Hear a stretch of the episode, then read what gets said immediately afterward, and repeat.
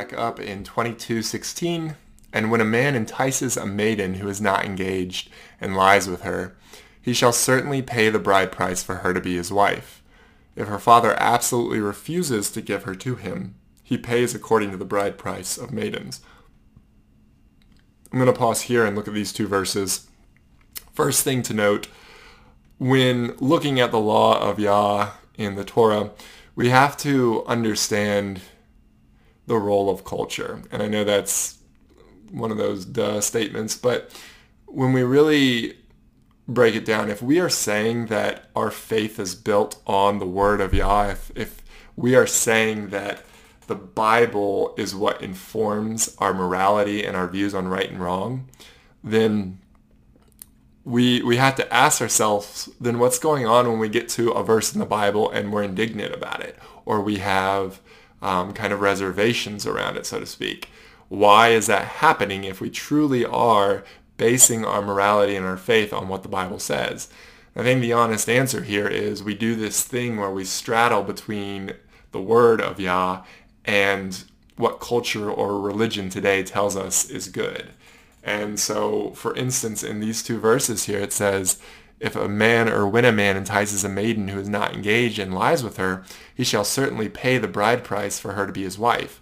And so this can trigger these reactions within us of like, well, wait a minute, is it trying to say that uh, a woman is valued in terms of money, like she's worth this much, and there's this, this exchange that rights the wrong? And first, it's like, no, that's not what this is saying to understand this, we first have to understand their culture. Yes, whenever a man married a woman, he would pay the woman's father a dowry, a gift of some sort to um, to marry her. And again, we need to understand this was not about um, making a statement around the woman herself. This culture was an agricultural one, and there was a lot of work to be done, and everybody in the household pitched in. Everybody helped. And so if a man came along and wanted to marry another man's daughter, he would be pulling away service to that household. And so yes, there was a very real practical component where it's he's paying for her because the reality is he is depriving that household of a set of hands that was valuable and helpful. And now he's going to bring that service into his household. And so we need to get ourselves out of this thinking of, oh, like the Old Testament is treating women just like property so much as it's just trying to say what is right when there's this exchange um, whether or not a woman was treated like property was based on the heart of the man, not what the Bible's saying. The Bible's saying this is what's right to do. And we see this here because verse 16 says, when a man entices a maiden who is not engaged, the implication here is he's enticing her. There is either some force or coercion or something that makes this whole situation fall short of mutual coming together. And what it says here is, if he does that and he lies with her, he shall certainly pay the bride price for her to be his wife. Because what's happening is he is depriving this woman of her virginity and her purity, which were valuable assets to her in this culture because that is what other men would desire and take her on to be um, their wife. And what Yah is saying here is if he does that, then he owes that price because that is right. It's not right for him to take that away from her and pay nothing. And in our culture, we've kind of mutilated this idea because we just live in a very sexually promiscuous culture these days. But I think if we're being honest with ourselves individually, we can understand the idea that's getting at here. Like, I don't think any of us desire that the one that we love and have true affection for, we don't desire them to be with another. Um, and I think that's something we have to be honest with ourselves about in the midst of a culture that tells us like, no, it's totally fine. Everybody kind of, you know, just um, switches partners and, and does this or that. And this culture here is, I, th- I just think, more pure and genuine to the heart, um, saying, like, no, it's not a good thing. And if that happens, then there needs to be some sort of recompense. And it even says in verse 17, if her father absolutely refuses to give her to him, he pays according to the bride price of maiden. So the man still pays the father the bride price because he enticed her and he he lay with her, and that's not acceptable to do, and then not um, basically follow up with what is rightly due to the woman and her family. So I hope we can see how this law is not, again, it's not putting um, or it's not giving a commentary on the value of women or trying to say that women are property. It's trying to say what is right given a certain situation that happens. When a man entices a maiden who is not engaged and lies with her, he shall pay the bride price. That is the right thing to do. Verse 18, uh, do not allow a practicer of witchcraft to live. Anyone lying with a beast shall certainly be put to death. He who slaughters to an Elohim except to Yah only is put under the ban. Do not tread down a sojourner or oppress him, for you were sojourners in the land of Mitzrayim.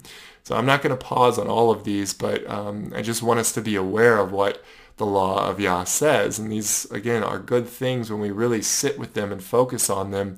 We can see why there is goodness in each of them. Um, but I, I, hope you will do that for yourself. Um, verse 21, or sorry, 22, do not afflict any widow or fatherless child.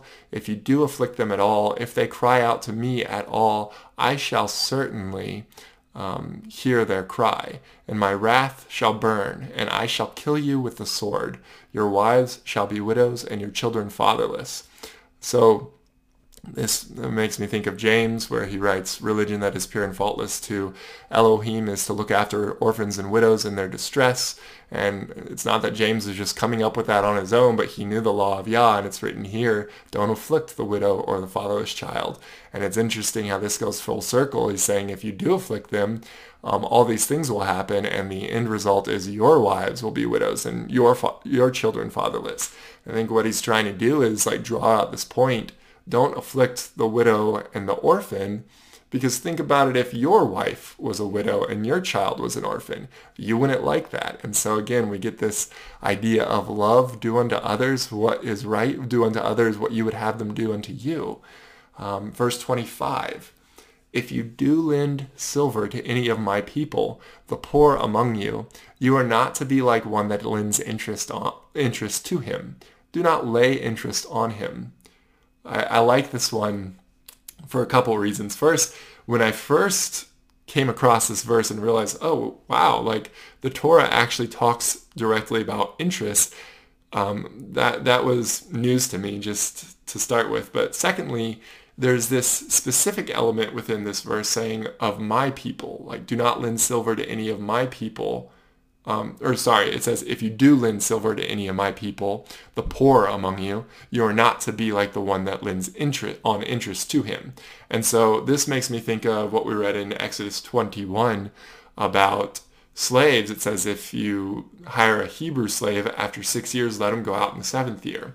Yah is getting at this specific idea of when it comes to my people, here's what you need to know. And what I see here when I look at this verse, lend silver to any, if you lend silver to any my people, um, don't lend on interest to them.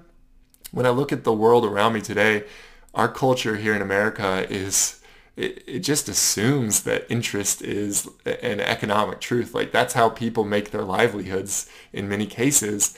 And I think it's I think it's wrong. I think it's corrupt. I don't think it should be happening the way it's happening. And the reason I say that is because when I look around, I just see so many people who are in essence in financial slavery because the the reason they had to lend in the first place was because they couldn't afford whatever it was they were getting. Now, yes, there is a whole other conversation about how we go about treating our money and finances here in America, but but the bottom line here is somebody borrowed money because they didn't have the money to do whatever they wanted to do with it in the first place. And now they're in a situation where they're responsible for paying back even more than what they borrowed. And it's like, of course they're not going to get out of that situation.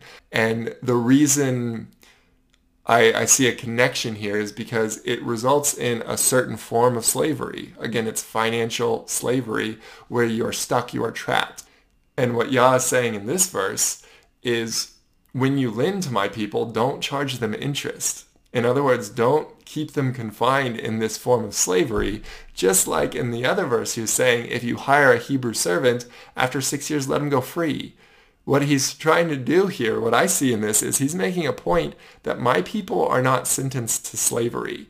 Um, they might spend some time serving or, or paying off a debt, but you, you let them go because they should be in freedom because they are my people. So I, I hope you see the point there. It's, it's, not even that he's trying to get at like the rest of the world is scum, like screw them. He, that's not the point. The point is if you are my people, then you will get freedom. And that's a beautiful thing. Uh, verse 26, if you take your neighbor's garment as a pledge at all, you are to return it to him before the sun goes down. For that is his only covering. It is his garment for his skin. What does he sleep in? And it shall be that when he cries to me, I shall hear, for I show favor. I also like these verses because, well, rather than talk about them, I'll just encourage you to sit with these two verses and think about what conceptual truths we can pull out of it um, we don't necessarily in our society today give our one and only garment to a neighbor as a pledge. But what are the principles involved here that we can extract and apply to the world we live in today? Verse 28, do not revile an Elohim, nor curse a ruler of your people. So real quick, if we just jump back up to verse 20, we read, He who slaughters to an Elohim except to Yah only is put under the ban. So this verse is saying, don't revile an Elohim nor curse a ruler of your people. So there's a nuanced difference here. And first, we just need to understand that Elohim just means mighty one. That is the word we ultimately have translated God from, but it's, it's basically just saying a mighty one. And so in Exodus 28, it's saying, don't revile a mighty one, nor curse a ruler of your people. And this makes me think of Paul in Romans talking about be in subjection to authority. Um, what we're understanding in this is don't don't revile them, don't hate them, don't curse them. O- obey, be obedient to your rulers. But when we go to verse 20, it says, "He who slaughters to an Elohim." Um, other than Yah is supposed to be put under the ban. And so the difference here is you can be in subjection to the authority and to the rulers and you can respect them and obey them, but you are not to make them your ultimate mighty one. That is Yah, and that's what I, I believe verse 20 is getting at. If you slaughter to another Elohim, you are worshiping them. You are proclaiming you are the ultimate one and I'm slaughtering this being to you, and that's not okay. Verse 29 do not delay giving your harvest and your vintage. Give me the firstborn of your sons. Likewise you are to do with your oxen, with your sheep. It is to be with its mother seven days. On the eighth day you give it to me. And so I just want to talk a moment about what's going on here because it might be curious to read this and be like, what does he mean? Give me the firstborn of your sons. And likewise with your oxen and your sheep. Like, are we supposed to be slaughtering them? Like, what, what's happening? Um, if we go to Luke 2, verse 22, uh, it says, And when the days of her cleansing, it's talking about Mary after she had Yeshua, according to the Torah of Moshe were completed, they brought him to Jerusalem to present him to Yah. As it has been written in the Torah of Yah, every male who opens the womb shall be called set apart to Yah, and to give an offering according to what is said in the Torah of Yah, a pair of turtle doves or two young pigeons. And so here um, we see this concept at play again. And when we read through the Torah, there are multiple instances where it's it's getting at this concept. Every male who opens the womb shall be called at, called set apart to Yah. So if we go back to Exodus 13, where that specific verse is coming from, we get a pretty good explanation of what's going on with this. In Exodus 13, just starting in verse 13, it says, But every firstborn of a donkey you are to ransom with a lamb, and if you do not ransom it, then you shall break its neck. And every firstborn of man among your sons you are to ransom. And it shall be when your son asks you in time to come, saying, What is this? Then you shall say to him, By strength of hand Yah brought us out of Mitzrayim, out of the house of bondage. And it came to be when Pharaoh was too hardened to let us go, that Yah killed every firstborn in the land of Mitzrayim, both the firstborn of man and the firstborn of beast. Therefore I am slaughtering to Yah every male that opens the womb, but every firstborn of my sons I ransom. And it shall be as a sign on your hand and as frontlets between your eyes, for by strength of hand Yah brought us out of Mitzrayim. Okay. So it's telling us here that this is essentially a, a throwback to the Passover and death to the firstborn in Egypt. Um, it's it's supposed to be a reminder, and it's not that we're slaughtering our children; it's that we are ransoming them with um, a lamb in the same way that the Israelites slaughtered their firstborn in Egypt by, or excuse me, ransomed their firstborn in Egypt by slaughtering a lamb and putting that blood above the door. So whenever we come across verses like this throughout the Torah, we just need to be thinking back to the Passover because that's the cohesion, that's the the concept it's getting at overall. And then finally, uh, Exodus 22, 31, and you're set apart men to me, and you do not eat any meat that or which is torn to pieces in the field. You throw it to the dogs. Um, this to me just makes me think of that verse we read in the last chapter about if an ox gores um, a male or female servant, you are to put it to death and you don't eat its flesh. Um, basically what I'm seeing here, and uh, again, I, I think there's more to this, but um, just the point I want to make is it seems like this is talking about um, don't consume the product of violence. Uh, don't don't be taking that into your body and it's saying here any meat which is torn to pieces in the field throw it to the dogs it's not fit for you because you are set apart to yah so that's just one thought. Um, and again, with all these verses, I encourage you to go back and sit with them because that's when we really start um, pulling truth and extracting the principles and the concepts out of them rather than just that surface level um, first idea that hits us. So anyway, that's uh, the end of Exodus 22 and uh, we'll pick back up next time.